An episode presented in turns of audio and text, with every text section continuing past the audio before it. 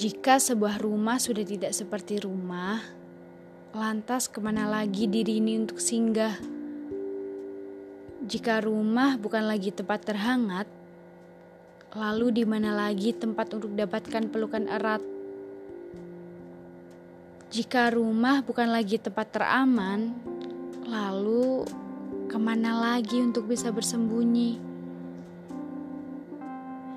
Ketika rumah hanya menjadi tempat peristirahatan setelah perjalanan dan bukan lagi menjadi sebuah tujuan.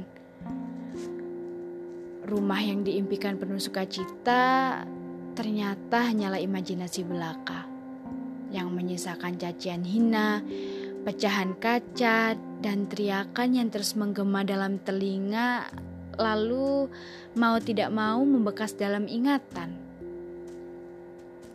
Kacau semuanya.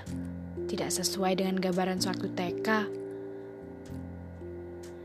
Hmm, memangnya apa yang bisa dibuat oleh seorang anak kecil selain hanya bisa merengek, menangis terseduh, dan kemudian berusaha menghapus memori. Lalu hingga dewasa terbiasa untuk bersikap bahwa semuanya baik-baik saja yang padahal hidup itu sangat menyakitkan.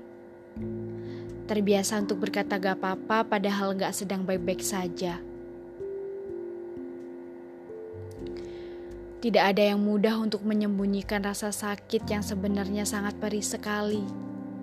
Tapi itu lebih baik daripada bercerita tapi tidak ada yang mengerti. Alih-alih menyembunyikan luka demi kebaikan bersama dengan tujuan yang katanya untuk sebuah kebahagiaan tapi nyatanya itu hanyalah sebuah jebakan. Jebakan di mana hanya ada atap, tanah, dan pagar besi yang membatasi.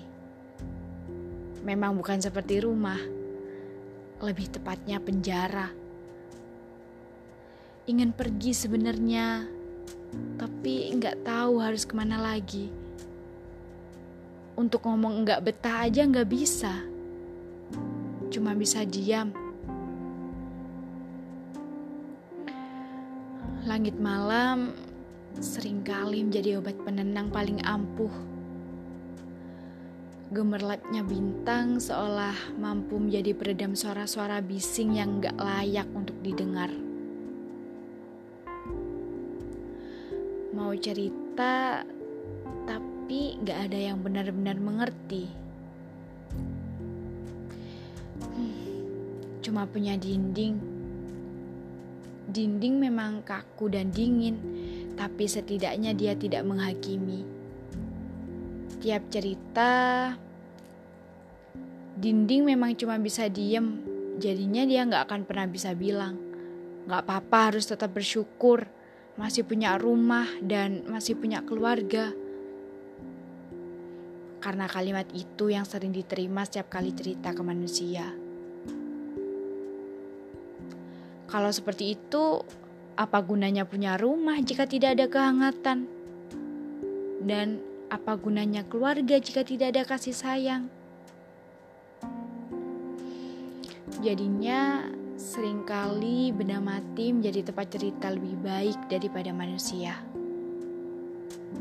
Memang semua manusia punya otak, tapi nggak semua manusia punya empati. thank you